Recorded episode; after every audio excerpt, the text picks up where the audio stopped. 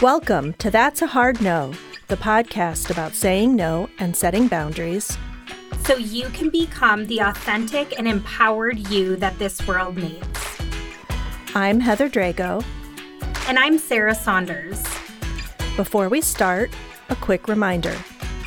While I am a licensed professional clinical counselor, this podcast is in no way a replacement for one on one therapy with a mental health professional. If you notice the content in this podcast triggers some big feelings, visit our website, hardnopodcast.com, for mental health resources and other helpful links. Thanks, Sarah. Ready to get started? I am.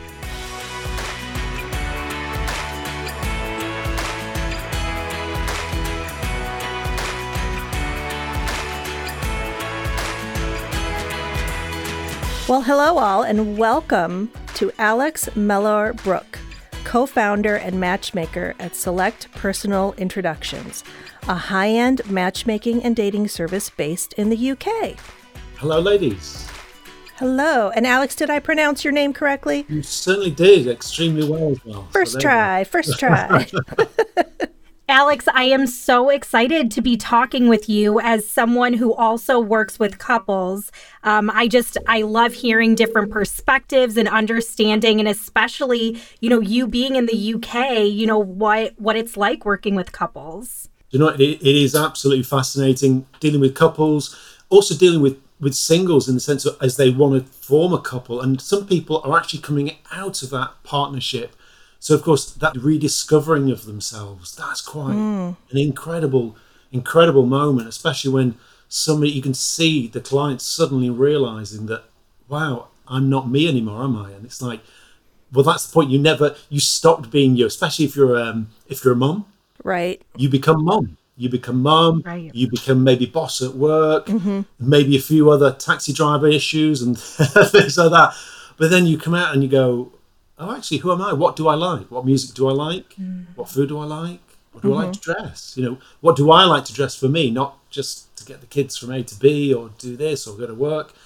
So it's absolutely fascinating. And when when you find a couple that maybe are just starting a relationship, maybe they've been in that relationship for a while. I mean, I was talking to a lady, 17 years married, got beautiful children, about three beautiful children. How really after our conversation, she'd really, really highlighted the fact that they were missing them. Mm-hmm. They were missing each other. They were running around doing so many, and there, mm-hmm. there isn't a lot of time. You do fill your time, and, and you obviously say hello and the niceties, and you, you try to acknowledge and, and, and, and show the interest. But just having that moment of somebody going, Do you ever do this?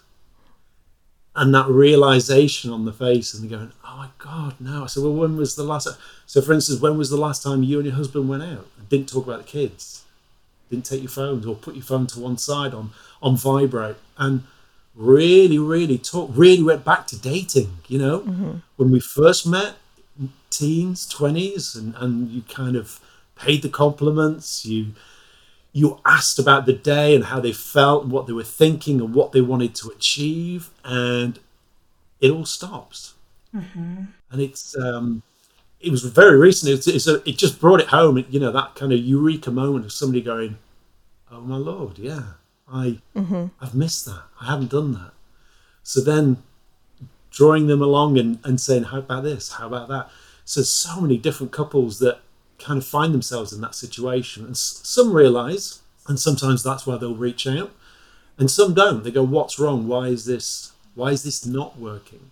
But I think catch catch a relationship at that point is fantastic because there's been so much investment mm-hmm. up to that point. And if it's working well, and if you can bring that relationship back together to work well again and keep working and, and give it's that thing of not giving the fish, teaching somebody how to how to actually mm-hmm. fish itself rather than just giving the food. Mm-hmm.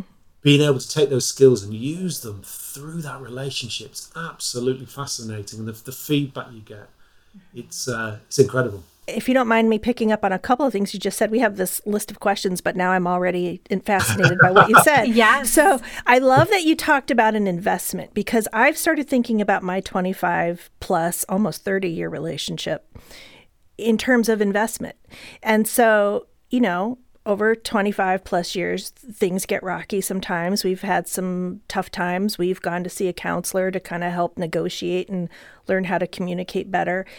And I grew up uh, with no example of marriage in my family. So my grandmother was divorced, my mother was divorced. Like I'm learning it as I go. And so I hit a point where I was trying to decide what I, you know, was on the fork in the road and I was trying to decide what I wanted to do with my life. And I just thought, I've invested so much time in him and he's invested so much time in me.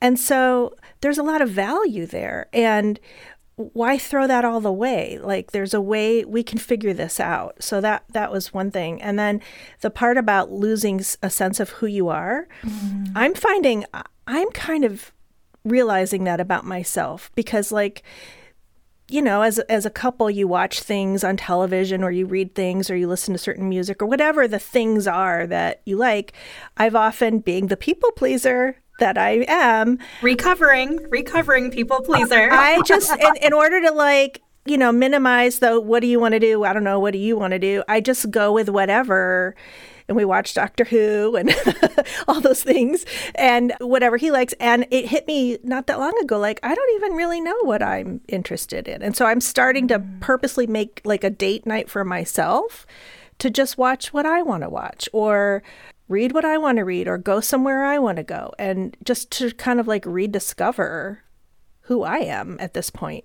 I literally have had a conversation with a lady about three hours ago and we were talking about things and we were going around in circles a little bit and then I kind of just stopped and then, and you know as a as a, a coach there are certain things you have to you have to create, create a little bit of friction.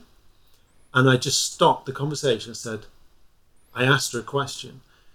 And that is when it all it all kind of made sense in the sense of she'd been in a 30 odd year relationship. Her husband had cut all ties and communication with friends relatives. So she'd become isolated. Oh no. She works long hours in a job that changes because of the shift patterns she has grandchildren she looks after them so when she goes out she hasn't got a particular day so what I said to her is, you need to discover yourself. And I said, the first thing that you can do is take one hour of that week for you. That's your time and discover yourself. Mm-hmm. Just whatever you want to do, whether it's join that group, meet people, because you need you need to build that confidence up. You know, you need confidence in yourself, and you need to feel good about yourself because as that grows, that will come back to you. Absolutely. And one of the things that I talk a lot about in my work is that research shows the most important relationship that you will ever have in this lifetime is the relationship that you have with yourself. And so, really being mindful of that. And I know, you know, the season of motherhood that I'm in, there's a quote and it says, You wait nine months to meet someone new. You think it's your baby, and it's actually you. And I think that that applies to so many different seasons of our life because we are growing in so many different ways. We're learning and and we're parenting ourselves and so to really find you know what is it in the season i'm in that that makes me feel whole that makes me feel my best? Because especially in relational work you want to be with someone that enhances your happiness, but not someone that you depend on mm-hmm. for to be happy, because then, you know, you kind of flirt with some of those uh, codependency, you know, type behaviors. Mm-hmm. So I think it's beautiful. And I'm noticing in the work that I'm doing, couples are getting married later than what they were, you know, generations before us. They're having kids later and really taking that time to create a foundation and figure out what it is that they want is so important. Just thinking about what you were saying there in the sense of having family, I know I can think back 16 years walking through that front door with a bundle of joy, closing the door, looking at my wife, and we both turned to each other and went, What do we do now? What do we do now? Yes. There's no there is no book. Yeah. And and I suppose that is where you kind of strip down yourself because this person becomes the most important thing in your life. You have to do everything for it, apart from sleep and and, and fill nappies. Um, everything else, the feeding, the changing, the, it's you. It's on you. And sometimes that is a timed issue as well, depending on how big the lungs of that, of that child child is. Yeah. So I think that's the starting point with which you kind of strip down your needs and take on the your children's needs, and that grows and grows and grows. And if you don't claw that back once they get to a particular age, you keep doing it. It's like the frog in the boiling pot of water. Like you don't even know it's happening until it's too late. Yes, and Alex, and I'm curious for you because so often I feel like we lose sight of our intuition and kind of like what it is. I mean, you are the expert of you, everyone is the expert of them. And I feel like because of the world that we're in with so much social media, we are just bogged down with so much information, you know, and especially when it comes to, you know, dating apps and things like that. I'm curious, you know, what your take is on all of that. Interestingly, I think we lose sight of us being experts of us, mm-hmm. and I, I, think that's where where we struggle. Um, with regards to dating apps, dating apps are great if you use them for the purpose you're using them for, if that makes sense. So, I have clients that I will speak to and I've got friends that I speak to, and I always say, what you have to remember, it isn't the app, it's the user. Mm. Who are you communicating with? That, that will determine how that experience is and how successful it is for you. Because in, I don't know whether it's we, we use it differently in the UK to the, U, the US, but there are people who just want a date, and that is fine. You know, you can identify that pretty quick, and whether that's just their thought process, whether they've come out of a long term relationship and they go, look, I, I don't want that kind of that tie of having that little relationship, all those boundaries and everything, having to rework all that. I want something that's simple and easy, which is fine. But then you've got a multitude of other things that are going on with apps as well. And you have to kind of get through that. So I think you have to be, it takes a lot of time. You have to get a good eye to spot certain things what is, what isn't. Um, mm-hmm. You have to put yourself in the best light you can, be truthful, and then work your way through and weed out what isn't true. I mean, it's I I did I did an article recently on we were talking about zero dating, and from a matchmaker's point of view, I think if one of my clients did this, I would be on the phone to them straight away, going, "Why, why are you doing this? This is not needed." But for zero, if you're online, this is really it's a really good technique in the sense of because you don't know who that person is with that profile. It could be somebody genuine. It might not be. This is this is the problem we have. What zero dating allows you to do is communicate with that person. If you get some communication back, and then if you're thinking, yeah, I'd like to meet this person before you physically do, go to FaceTime, mm-hmm. go to something that you can talk to WhatsApp, whatever. Talk to this person, make sure you can see them so that you get an idea. Yes, they do look like their image. You can ask them some questions about the profile. You do things fall into place? Yes, they do. Organize a date, go and meet because that online is great. It's like telephone conversations and texts. I always say it's seven percent communication.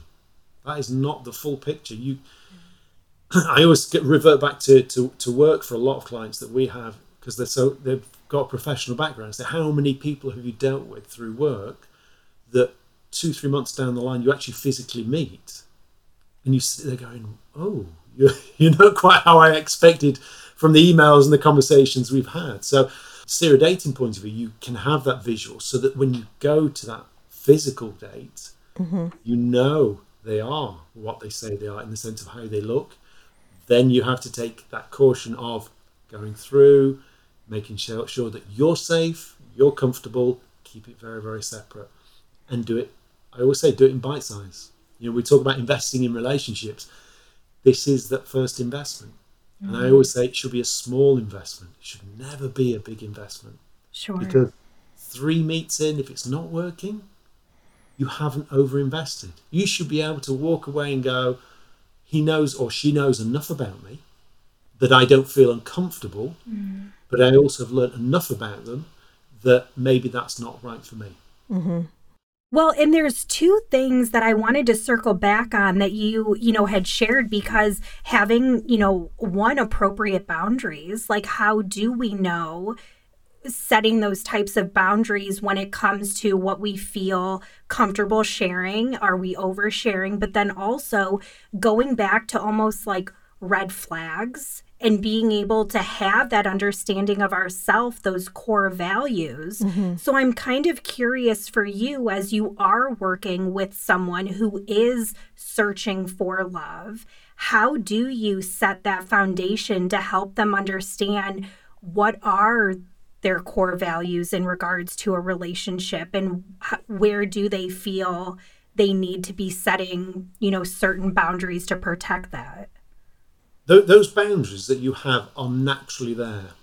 And I think if you force those boundaries, you almost create a shopping list. Mm-hmm. There are going to be boundaries, and it's. I think that's where that goes back to being truthful in your profile, if you're going to go that way, so that people understand that. I get told by clients sometimes that they will know instantly. In first ten minutes, they'll know, and that's that's fine. I've I've got friends who met in, and they kind of instantly knew. But it's not a majority, that's a minority. And the amount of weddings and children that we have from people who have met and they've gone, oh, I don't know, I'm not sure, should I see them again? Should I not see them? I don't. For me, I always say you need to meet two, three times because the first person you meet normally is a bit of a curveball because you're nervous, they're nervous, if you have a bad day, you will bring it with you. There's nothing you can do. Mm-hmm. If you've struggled to find a place to park or find the venue, you bring it with you. If the kids are played up, you bring it with you. So you have all this. And then you're meeting somebody you've never, ever, ever met before in your life. So you're going to be nervous.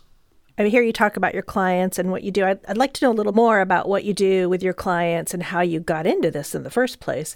But also, you know, I always hear the term deal breaker. And so, you know, I like that you were talking about, you know, meet someone a few times to really get a sense of who they are and that you know this checklist or shopping list in our brain is maybe you know maybe too sets too many rigid boundaries where we should be a little more open-minded um, so yeah so i was curious about kind of your business and then where you see people making mistakes. I have tons more questions, but we'll start there. yeah, we'll be here next week. I think. So, yeah. yeah, right, right. It, it, I just think about the deal breakers immediately. There, it's interesting because, and I don't know whether Sarah's found this in the sense that sometimes you could almost call it baggage, in the sense that sometimes people might bring a deal breaker with them, but actually it's not it's just baggage from past experience. And yeah, that is a learning process. Mm-hmm. But all you're doing is you're going, well, he he or she did that, so you must do that. Well, no, that's that's not how it works. You know, yes, that's your experience. That's something you need to bring with you, but you need to keep it in the bag. You don't need to put it on the table. Mm-hmm. What you do need to do is go, who is this person I'm now meeting? What do they provide? Do they do I need to bring this kind of this past experience and, and kind of look at it and reevaluate and, and oh you're doing the same thing right does that mean I could or do you go actually he hasn't presented any of those features from my past relationship. Well, that person doesn't present any of those features from my past relationship. So what do they present? And we there are so many variants. So you could meet somebody and they offer this, this, and this, but they might lack something in another area of traits or personality. And then the next person you really enjoy meeting, completely different traits, a completely different variety, but that also works for you. I always say to, to, to clients, you will meet somebody You will get to know them. You will get to a point where you want to be exclusive with them. You don't want to meet anybody else. You'll know you get there because if we try to introduce you to somebody else, you will get a knot in your stomach. And the, the, the term that you will use to me is, I feel like I am cheating. Mm-hmm. Mm. And that's fantastic because I always say that shows you have an emotional connection with this person. Mm-hmm. The next stage is where you do start to evaluate your boundaries. You look at your morals, you look at your ethics, you look at your goals. And part of that is when you start to introduce people into this relationship you have. So you introduce your friends, you introduce your family. There will be moments where some some people will go, I didn't like the way they were with that person or how they tackled this situation. That really that didn't sit well with me. That went against my morals and values. And these are the moments where you kind of realize is there anything in that relationship? Is there longevity? And that's why going back to our very beginning of our conversation, you have already if you've already in a relationship and you found this guy that provides all this or this woman who provides all this information, all this kind of support and they know about you and you know about them, you have a lot of feelings and you've invested. It may be losing a little bit of traction or a bit of aim. Just it just takes a gentle nudge sometimes to bring that back and make it as fantastic as it used to be. Rather than thinking, ah, I'm gonna get rid, give me a new one. Right. And I like to use a, this visual when I'm working with couples of, you know, just just a vehicle. You know, the two of you are in the car together. You are, you know, you're you're on a journey. And because we're human and because a lot of us do have chapters that have led us to where we are, there's baggage there. What's important is to recognize how often are we focusing just on the rearview mirror and how much are we focusing on the windshield? Because both serve us. But if we are in the car with someone and all we're doing is driving forward, but just looking at the rearview mirror, we're going to crash. However, there's times that we do recognize, you know, we have to look in it and that is a it's a trigger. It's something to just bring your awareness to but then, okay, how do we get our our windshield wiper fluid going? How do we, you know, get our wipers going? What do we need to do? And I think that this this can equate no matter if it's the beginning of a dating relationship, maybe even later in a dating or even marriage, but to just recognize okay, I am feeling triggered. There is something from my past that maybe hasn't been processed just call it for what it is. And, you know, that's the time that you can do that deeper work, but also, you know, communicating that this is a trigger for me. I'm working through it, but not allowing that to then, you know, kick them out of the car, right? I've also heard you talk about recalculating you know yes. if, you know if marriage was a journey you know we'd constantly be hearing recalculating recalculating yes because sometimes mm-hmm. you make the mm-hmm. wrong turn and you have to you've got to go back and rethink it and it's also how and and and again i think it was a beautiful thing alex that you shared and what heather and i are on a mission to share is this idea that all of this is skills. It's all skill building. You know some of us yes have had a beautiful upbringing that has allowed us to you know, be a little bit more seasoned or skillful. But the reality is that recalculating, working together as a couple, those are skills that you have to learn. And so, how, when those things do happen, instead of butting heads, getting defensive, whatever our go to response is, how can we work together to keep going on that journey together. And I think, and I think both of you have brought this up in, in the conversation in the sense of the word communication. And I think where sometimes it can fail is you can get a couple that communicate, but what people forget to do is they need to remember did the other person understand my communication? So just because I've said something doesn't mean it's understood. And again, I was speaking to somebody today about this and she said, You know, how many times do you have to tell a guy? And I said, Well, if you've told him once, because of course she thought we'd turn off. I said, well, if you've told him once and he hasn't understood you, and you keep telling him, he's going to turn off because he just doesn't understand what you're saying. You're telling him the language is not there. So it's about making sure that there are no butting heads because trying to explain something and somebody not understanding is, is, is one of those moments in life. Um, but when you're saying something, make sure that they understand, and you do that calmly. You know, um, I, I go back to when my, my son was learning, and the tutors invited us in, and we could see that what they were doing in the class and how they were learning. And what she did is she said they present one topic, but they do it in five or six different ways because they realize that not every child will understand one specific way. So once they've taught it in a specific way, they move on and teach it in a different way. And then, and once they've gone through that full cycle of those teaching skills, every single child in that class understands. And that's the same with us. You know, we are very, very different. And it, it's just making sure that what you say is understood and then reciprocated and then worked on so that you can move forward. Well, we're going to take a short break, and I want to share just a really small exercise that I do with couples to kind of help with this what did you hear me say, our delivery, and how we receive it. And so we'll be right back.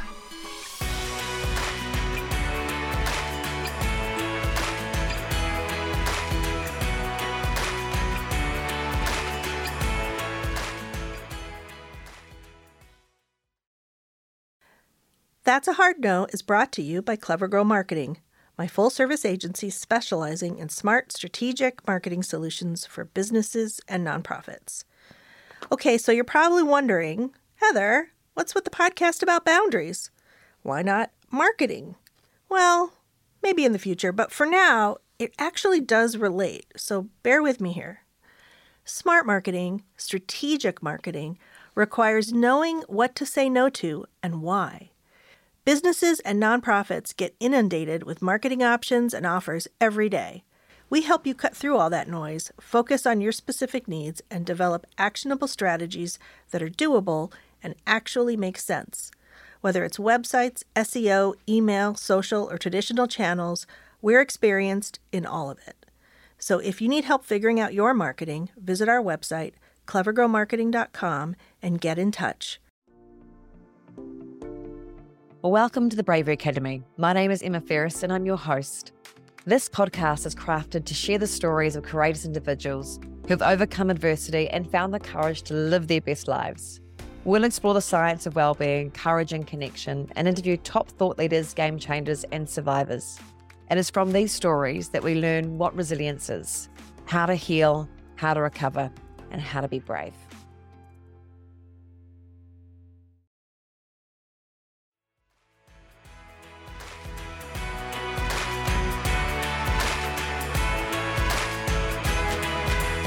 Okay, we're back with Alex Mellor Brook, co founder and matchmaker at Select Personal Introductions. Okay, Sarah, so tell us about this exercise. So, one of the things that I will do with couples is I will have them, whatever they're discussing, that they seem to be butting heads. They're not in agreement. It feels like they're not understanding one another. I have them turn towards each other. Body language is really important. And so I just have them use a script, which at first it kind of seems, oh, this is, you know, annoying or frustrating, but it's getting back to the basics. We can provide the script on our show notes, so be sure to go back to our website. But I have, I feel, whatever it is that they feel, insert the feeling because the reason they feel that way, what they need from the other person, and then how that will make them feel.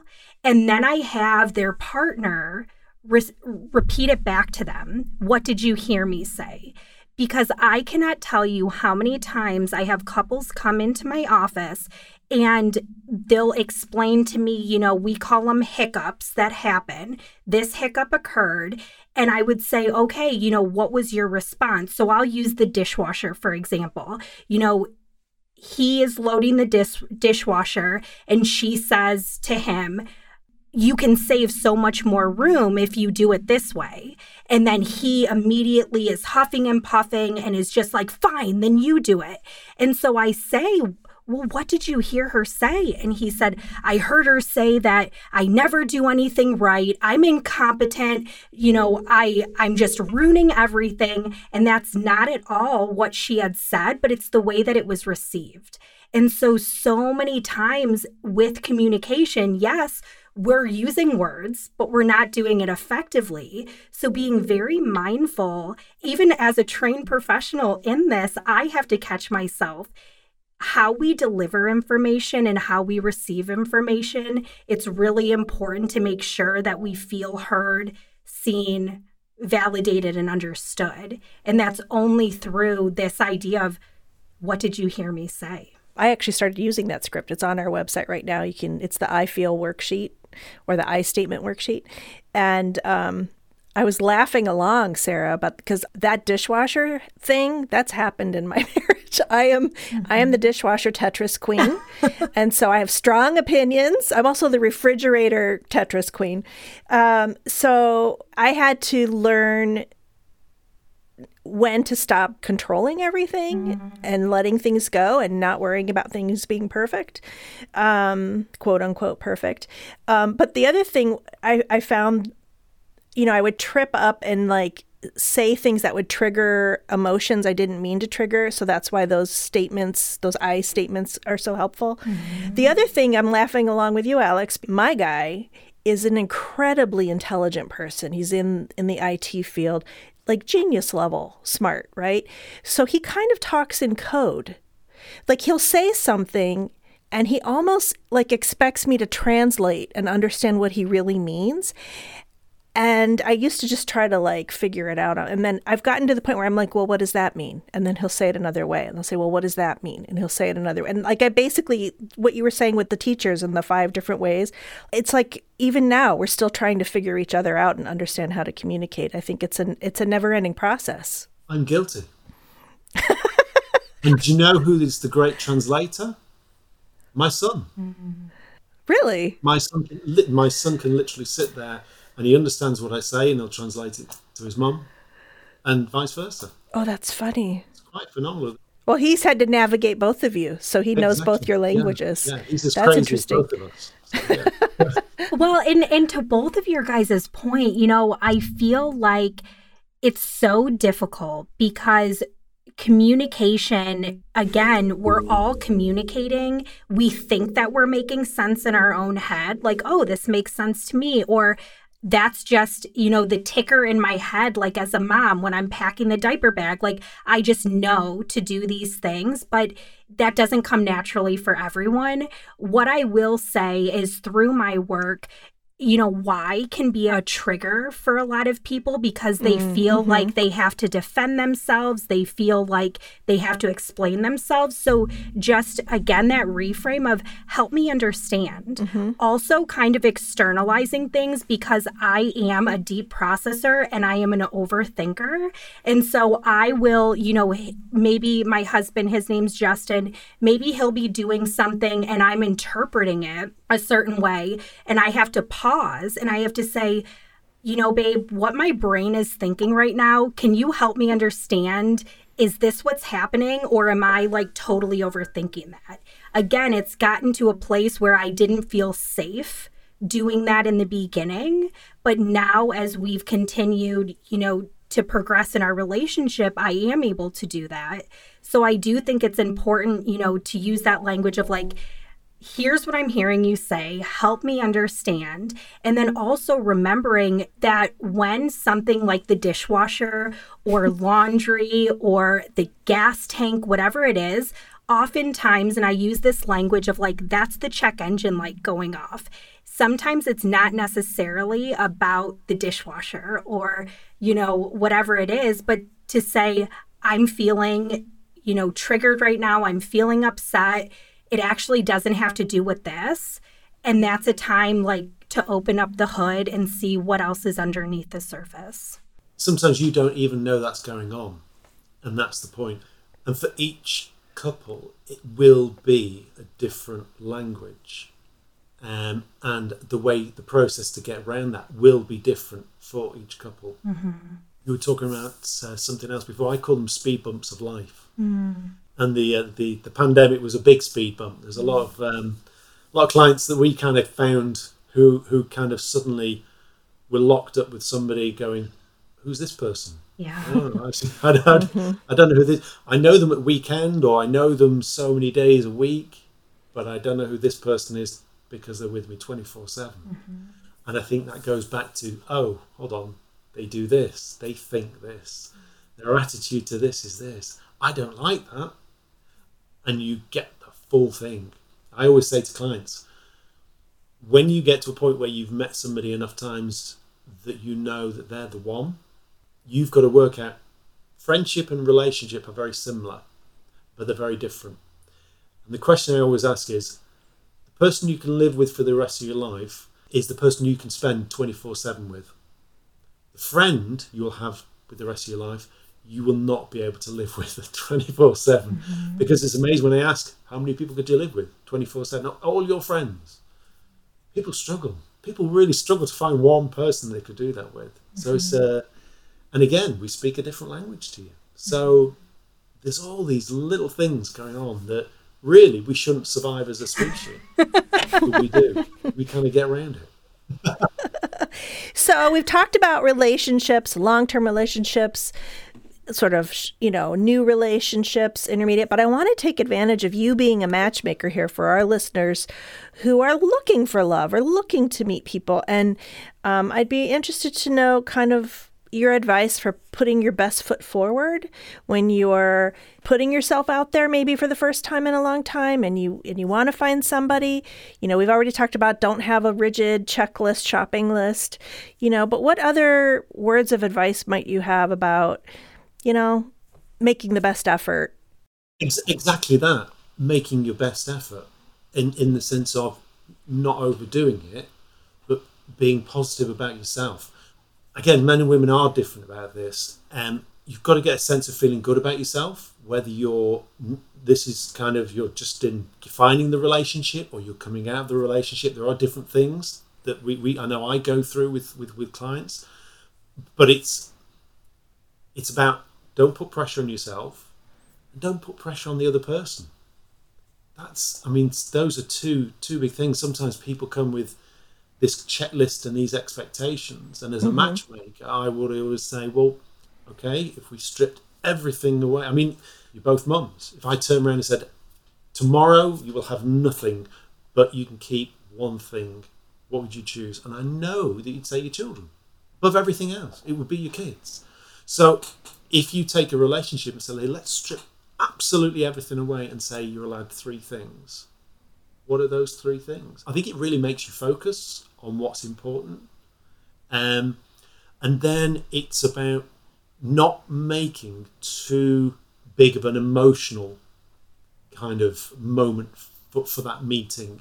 So, for instance, if I've got somebody going into the city to meet somebody for a, a meeting or a meetup, I will always say, no, no, no.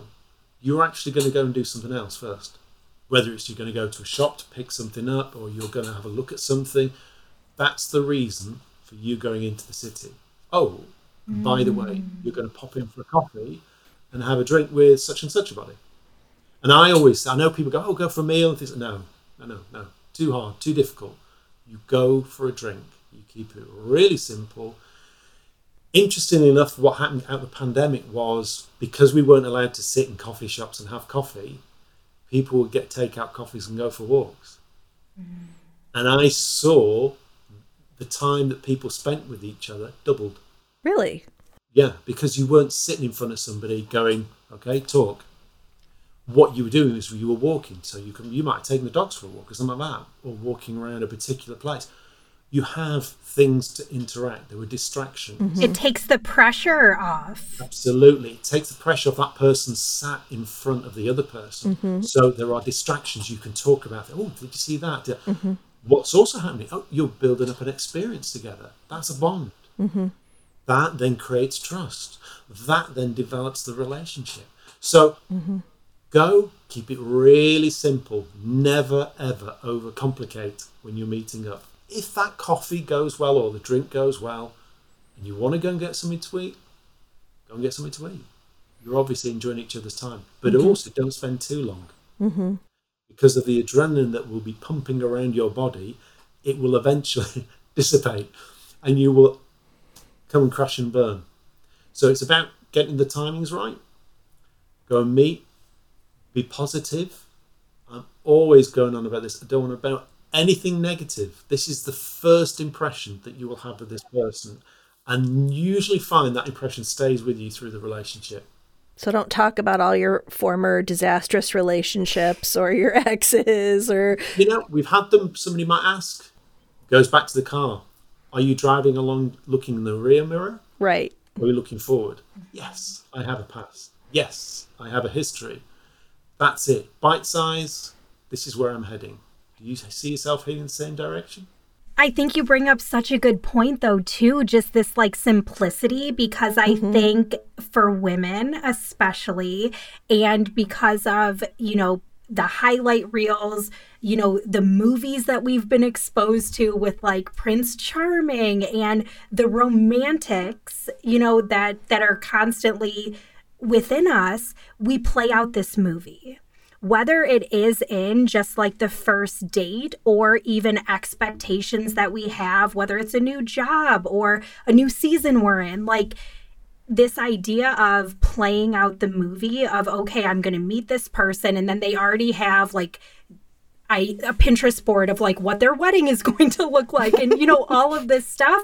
And so I really do think that it's important to just acknowledge if you are someone that oftentimes lives in this fantasy, there's nothing wrong with that. However, honor that, acknowledge it, but then park that and be able to say, okay, I am going to ground myself. I am a huge, huge advocate of fresh air, movement, being outdoors. So I love hearing you say that you in your work have noticed people the time doubled just by engaging in that outdoor experience together. I I just think it's a beautiful reminder of be where your feet are, allow yourself to be present. Again, don't shame or blame or criticize yourself for the possibility of you playing out that movie, but also recognizing how can I show up as myself and see where this takes me. From a, a, a kind of psychological mental situation, if you are walking in the sun, you've got the sunshine, that is going to help your mood, your, the movement, it will, mm-hmm. body, the chemicals released. It all helps, all creates that euphoria you know, we talked about being positive and meeting someone and kind of communication, all that. Talking about the the fantasy in in I feel comfortable saying women's heads mostly, primarily, we're conditioned to have these these fantasies.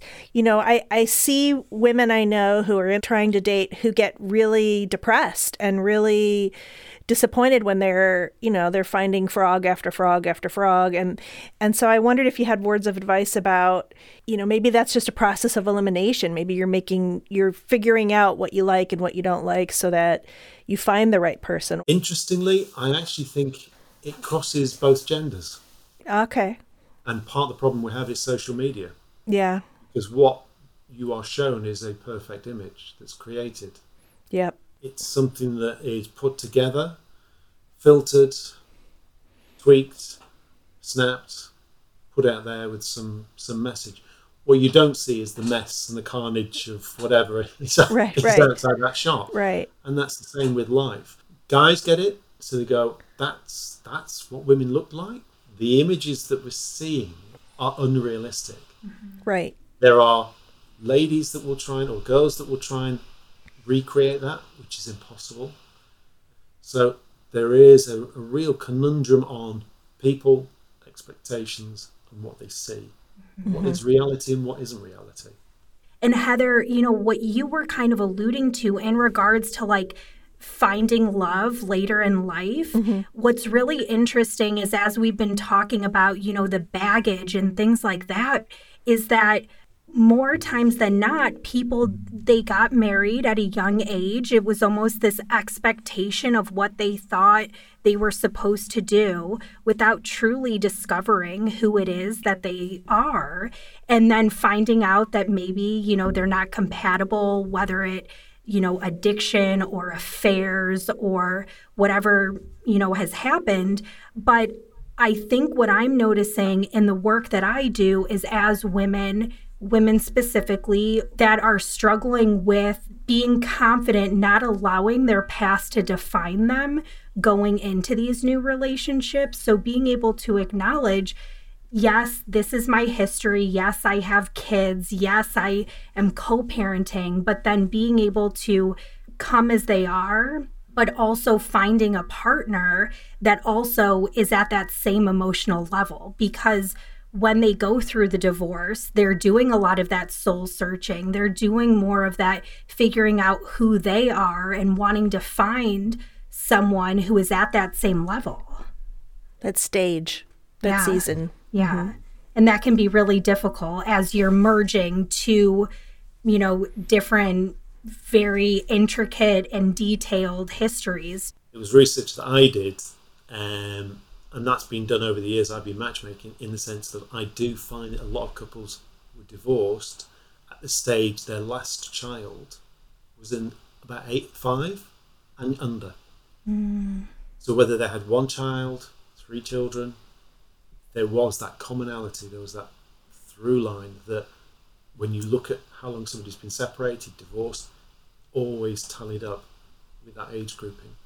I'm also seeing in my work, you know, this is where intimacy can be a big, you know, they can plateau because we don't feel good about ourselves on the external. And so then internally, you know, we're not doing the things that we were doing in the beginning of our relationship. And so this is a time, you know, whether it's postpartum, whether it's postmenopause, you know, whatever we're going through, it's really important, you know, that we're continuing to just be honest with ourselves, recognize what's going on, and and communicating those things together. Mm. And I think it's I I, I, kind of describe it as you, have got to start dating each other again. Mm-hmm. Even though I don't like the word dating, you have to go through that process of finding out about. Mm-hmm. You know, from a guy, what does she like? What does she find interesting? Mm-hmm. What do I do that attracts her to me? You know, what makes her feel good? You have to you have to rediscover that. Wonderful advice. Thank you so much for your time and your expertise. This has been a wonderful conversation. I could go on and on. Thank you so much. We will definitely have all of your links in our show notes so that people can find you. But thank you for taking this time and being with us today. Pleasure. Pleasure. Wonderful meeting you.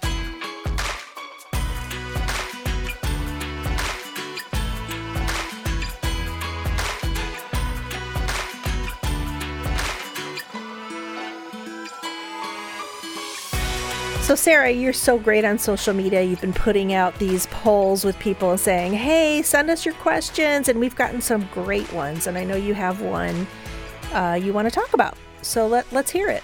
Absolutely. And if listeners, you do have a question, please let us know because we would love to hear it. The most recent question that I had gotten um, was How do I approach my husband? To ask him to spend more time at home with the kids. Mm. Yeah. Oh boy. I'm remembering when my kids were young and I'm getting all hot and bothered just thinking about this question. yes. Well, and it's it's interesting because even though this is a specific question, but this theme comes up a lot. Mm-hmm.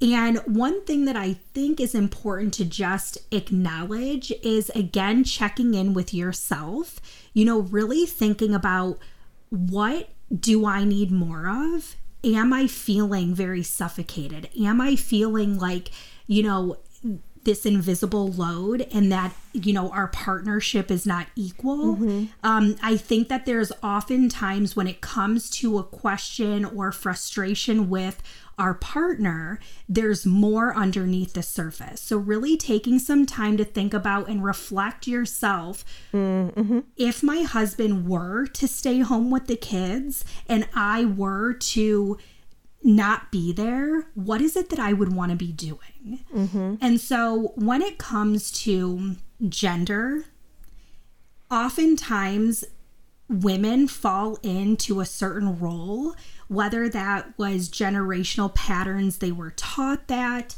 or, you know, societal messaging, we women operate a certain way. And so it's also important to be gentle with our husbands or with our partners and recognize it's not necessarily their fault, but this is a great time for us to to bring our curiosity to it.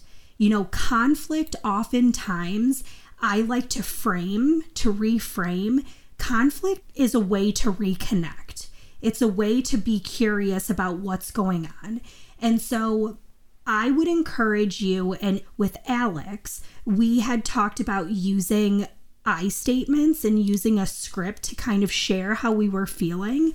So, you know, you could approach your husband and just share, you know, I'm feeling touched out, I'm feeling overwhelmed because I have not had much time to myself. What I really need is a night out or a few hours to myself that would really help me to recharge. You know, making sure that we're sensitive to the timing in which we're presenting this information, but also really making it about us. Yeah, not setting up an attack of you never do this mm-hmm. and you mm-hmm. never do that and yeah. Bingo. Because those you statements can be very triggering. Mm-hmm. Oftentimes, when this question is asked, we're also at, at a breaking point because it comes when we're realizing we're tired. Yeah. Yeah. yeah. And so I I think it's a really important conversation to have and also asking our our partner how do you feel about having some time with the kids? Maybe they don't feel fully confident in their ability to, mm-hmm. you know, mm-hmm. hold down, you know, the home while mom is gone. Um, maybe even asking, hey, you know, having them spend more time with the kids too, explaining how important that dynamic is. And it doesn't have to always be an astronomical amount of time, but a lot of research does suggest that even five minutes of one on one quality time can make such an impact in our child's development. Mm-hmm. And so, um, mm-hmm. finding things in common, you know, maybe if your husband, he likes to be outside, you know, having him and your child go outside together or reading together or cooking a meal together or whatever it is. But really, I think the biggest thing is just having that honest and open conversation, mm-hmm. feeling safe enough in the relationship to be able to com- communicate those things. Mm-hmm. And then there's an exercise that I do, you know, in therapy, you know, having each of the um, partners sit down and they write a list of like, what do I need more of? What do I need less of? And just sharing that without judgment, without criticism, shame, or blame, but just saying, in order for me to feel more like myself, mm-hmm. you know, I I need less of you know doing the laundry all the time, right? As silly mm-hmm. as it is, but then I need more quality time with my girlfriends, or I need you know, to be moving my body more. So, again, just identifying those things and then together talking about how can we together problem solve and make those things happen two things that pop in my mind as you're talking is um, those I statements are so important. And I, I'm remembering back when my children were young and I needed to have a creative outlet. And so, you know, John and I negotiated time he would be the primary parent and I would go off to my studio and come back and but we figured out a way to do it in a way that wasn't too hard for him. But the thing that I remember as a young mom I the he said at one time and that was he was going to babysit the kids. And I was like, mm. whoa, whoa, whoa, wait a minute now. These are your children. You are not a babysitter. You are a parent. And so it was one of those, you know, those hot button conversations. I think a lot of, um, I think you're right, society dictates sort of our um, attitudes sometimes um, and have, has sort of given us some of the wrong messages. And I think there are some men out there who don't feel it's their responsibility to watch the mm-hmm. kids. And so that honest conversation has to happen about we're both in this together, buddy. And, um, but in a positive way, like you're talking about. And the other thing that pops to mind, um, something a counselor told me once, is that in a re- any relationship, it's not always 50 50. Mm-hmm. It's not, you can't always, there are times when you give more and there are times when the other person gives more. And that's just the way it is. And you hope over time you work together to make it balance out. But it's not always going to be perfectly even Steven. Right. So, and you have to be okay with that and know that this is my turn now and this is your turn later or whatever. Right. Well, and you bring up a good point, you know, just in regards to we think everything needs to be balanced, and more times than not, it's about counterbalance, right? And so Oh, that's a good way. Yeah, yeah, that's a good way to say it. And and the other thing is there is a great book by Eve Rodsky called Fair Play, and she talks about this dynamic and how equal partnerships. Mm-hmm. Um, and she actually has a card game that goes with this that is actually this this deck of cards and it has anything that you could think of from you know your domestic responsibilities to also parenting. And what this card game does and i actually will do this in my office using index cards. So, this is something hmm. you could do with index cards. Again, when I do this exercise, and you're going to hear me say this time and time again, it's not about blaming or shaming or judging mm-hmm. or criticizing. It's just about acknowledging because we can't change what we don't acknowledge. Right. And so, just having, you know, each partner write a list of kind of their daily tasks, their weekly tasks, their monthly tasks, everything from, you know, car maintenance to house maintenance to taking their kids places, all of that. Really think about all of the things that they're doing. And then you write each one on a on an index card or that you can buy this card system. Amazon has it and you just hold the card that you are oftentimes responsible for.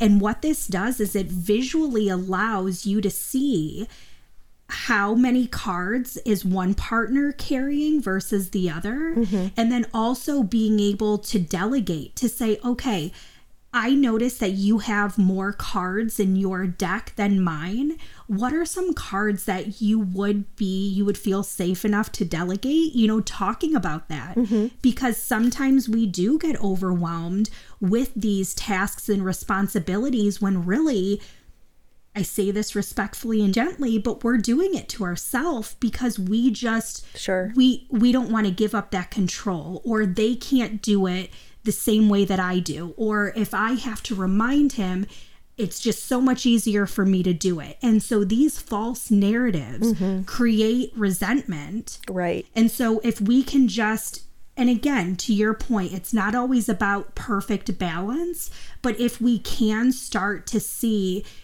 and go week by week, this week, here are the cards that I'm going to take care of. Here are the cards that you're going to take care of. It allows for everyone to feel like they're playing a part to provide that, you know, foundation that's needed. That's fascinating. I've never heard of that game or that book, so I'll have to look into that. Yes.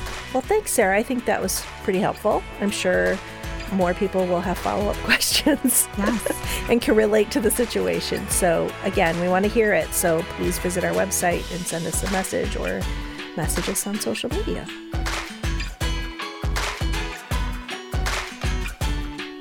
That's it for today. Thank you so much for listening. Visit our website, hardnopodcast.com, for this episode's show notes, past episodes, downloadables, and links to resources. Also, you'll find links to each of our websites clevergirlmarketing.com and purposefulgrowthandwellness.com. Make sure to follow and get in touch with us on social.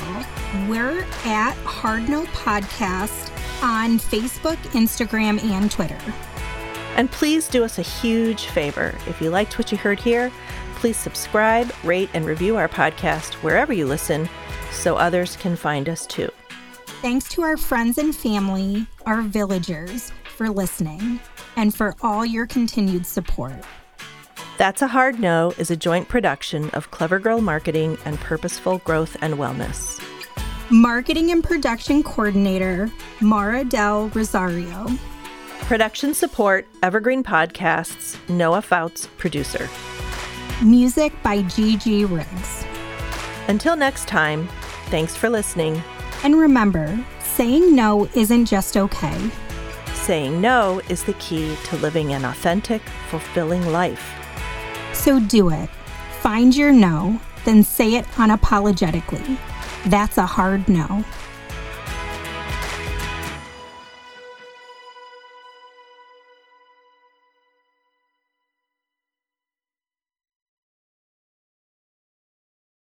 Hi, my name is Sarah, and I want to tell you about my podcast called can I offer you some feedback? I'm a business consultant and executive coach with over 20 years' experience in change management, leadership development, and naturally providing feedback to high performers. My podcast is for those of you who have a complicated relationship with feedback, whether giving, receiving, avoiding, or seeking. Feedback is essential for our development. In each episode, you'll hear from real people across industries with their ideas, perspectives, and best practices on feedback.